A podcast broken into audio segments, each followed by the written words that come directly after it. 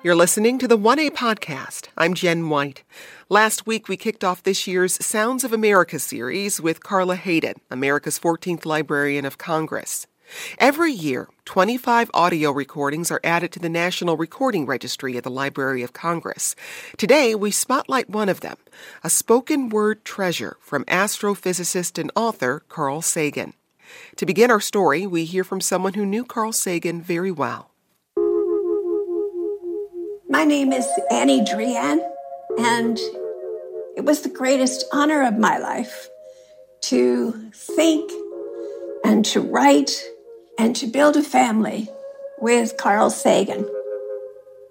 And I got to be the creative director of the Voyager interstellar message. And in the unfolding of the project was the unfolding of our great love for each other, a true love. In the late summer of 1977, two unmanned spacecraft, Voyager 1 and 2, lifted off from Cape Canaveral atop Titan Centaur rockets. Traveling uninterrupted through interstellar space, the Voyagers will endure forever, long after everything man has ever built has crumbled into dust. It's hard now to recapture the feeling back in the late 60s and early 70s when we were doing something for the first time in history. We were exploring the planets for the first time. I'm Jon Lomberg. I'm an artist, and I worked closely with Carl Sagan on most of his media projects for almost three decades.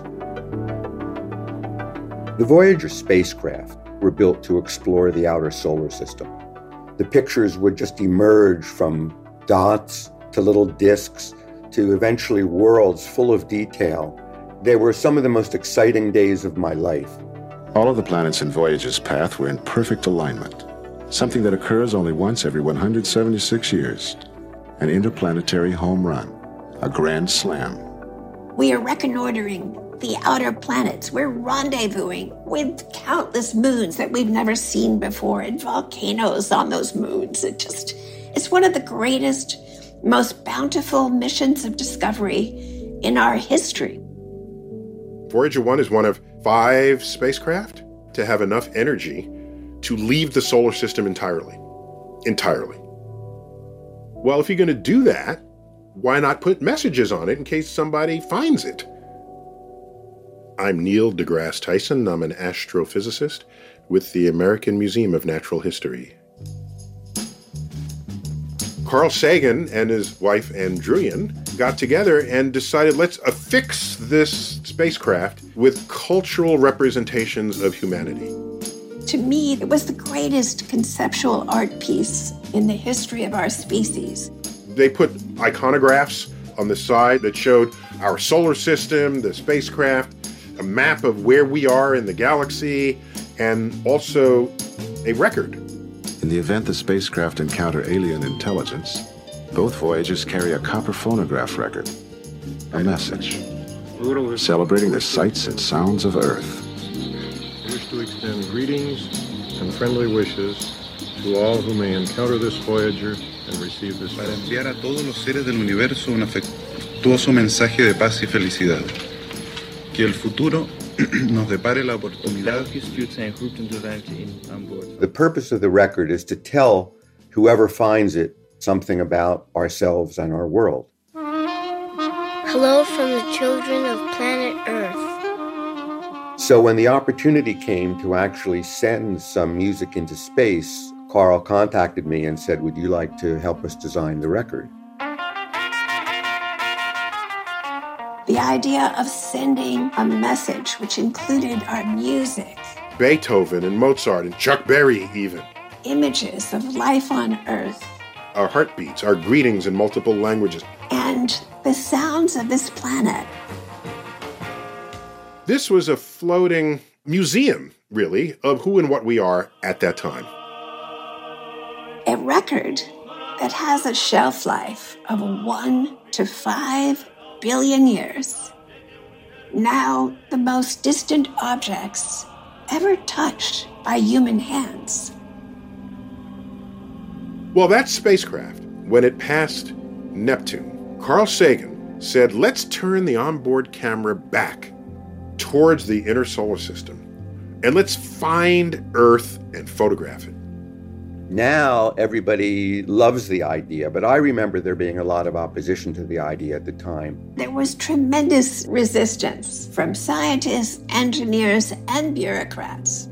Even though there were no science pictures left to take, there was still resistance to do something that was just for some intangible, spiritual, feel good kind of goal. So he kept going back to NASA and he kept getting no's. You're far away. What point is that? Surely people felt this. They kept saying, What science can be found in seeing the Earth from such a distance? The Earth would appear too small for Voyager to make out any detail. Our planet would be just a point of light, a lonely pixel. Hardly distinguishable from the many other points of light Voyager would see nearby planets, far off suns but precisely because of the obscurity of our world thus revealed, such a picture might be worth having. Carl Sagan convinces NASA to do this. He finally got a yes. They were going to take the picture. The ship was speeding away from the sun at 40,000 miles an hour. But in early February of 1990, it was overtaken by an urgent message from Earth. And so on Valentine's Day in 1990, there was Voyager 1 high above the plane of the solar system, looking down on the family of worlds of the sun, and took that picture. The spacecraft was 3.7 billion miles away from Earth, so far away that it took each pixel five and a half hours, traveling at the speed of light, to reach us. And I remember vividly Carl bringing that picture home and sitting with him on our living room couch and staring at it. A one pixel world, a single dot. Yes, a pale blue dot. This is how the planets would look to an alien spaceship approaching the solar system after a long interstellar voyage. Because of the reflection of sunlight off the spacecraft, the Earth seems to be sitting in a beam of light, as if there was some special significance to this small world. But it's just an accident of geometry and optics. We began doing a kind of meditation on this pale blue dot and what it meant to us and what he felt, and then I felt too, could, in Kafka's phrase, melt that frozen sea inside of us, to make us awaken and grasp our true circumstances and put away the childish things that dominated our very sloppy and dangerous adolescence as a civilization and begin to grow up so that we could hope to preserve this exquisite little world of ours.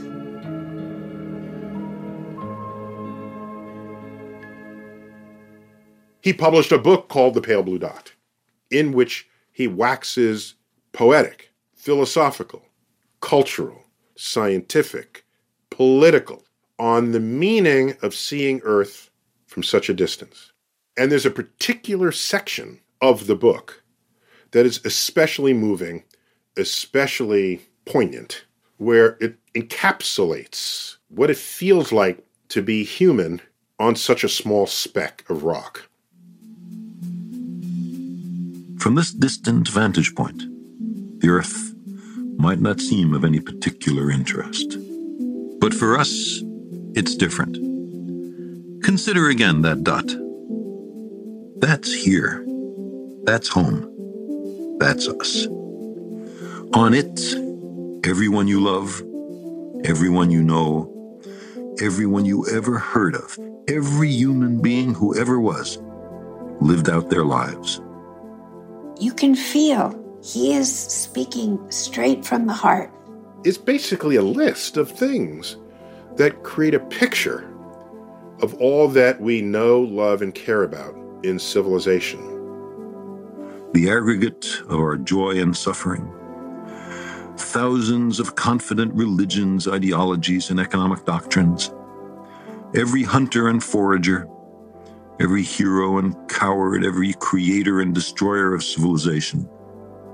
Every king and peasant, every young couple in love, every mother and father, hopeful child, inventor and explorer, every teacher of morals, every corrupt politician, every superstar, every supreme leader, every saint and sinner in the history of our species lived there on a mote of dust suspended in a sunbeam. The words that capture the pale blue dot are some of the most stirring emotional phrasings I've ever seen written about science and society. The Earth is a very small stage in a vast cosmic arena. If we could see the Earth as it really is, surely many people would come to a new realization of how fragile our tiny world is, how completely foolish, sick, perverted it is that the residents of one part of that dot are attacking the residents of another part of that dot. Think of the rivers of blood spilled by all those generals and emperors, so that in glory and triumph they could become the momentary masters of a fraction of a dot. And you read these passages and you come away saying how stupid it is that we are the same species and go out of our way to divide ourselves the way we have. Our posturings, our imagined self importance, the delusion that we have some privileged position in the universe are challenged by this point of pale light.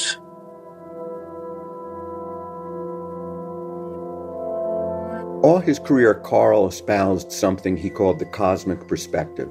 And the cosmic perspective was a way of looking at not the cosmos, not looking at the galaxies, but a way of looking at ourselves and realizing that we are on a planet, we are in space. It was a reminder that we are in a much larger cosmic reality. And when you look at things through this perspective, it changes everything.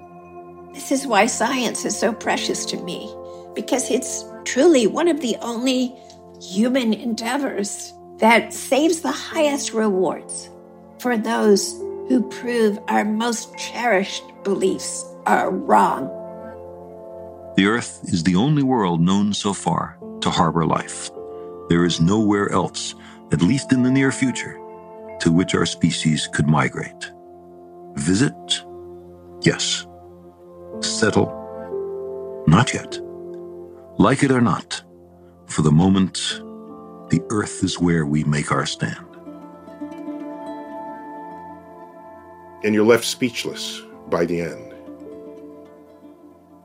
The recording of Carl speaking his meditation on the pale blue dot has fulfilled and exceeded our wildest dreams for its impact. My name is Dr. Kamran Rashid Khan, and my stage name is Lazarus. The name of my new track is called Pale Blue Dot in homage of Carl Sagan and his beautiful speech about the Earth from the perspective of the Voyager 1 of the Pale Blue Dot. We live within our limits from our frail rooftops as we look up to the clouds, see if rain gon' drop. Every day on earth's a struggle, pain don't stop. But from where I'm at, all I see's a pale blue dot. From every great conqueror to all of those oppressed, to every species above and below the ocean crest. For anything we've known within our plain view stops. Cause from where I'm at, all I see's a pale blue dot reimagining that concept and that speech into a modern vernacular hip hop format. When you just alter your perspective, even for a single moment, and then just think about everything that's going on in the world all the problems, all the starvation, all the diseases, all the pain, all the suffering and you zoom out and look at it all from the perspective of that Voyager that saw the pale blue dot, it just completely, it's almost like it alleviates all of the pain. When you connect science to life, you have a different product, you have a different message, you have a different lesson. And the pale blue dot was connecting science to life. Many times when giving public talks, I would hear somebody in the audience say to Carl that looking up at the universe always made them feel insignificant. And Carl's response to that was always, then do something significant.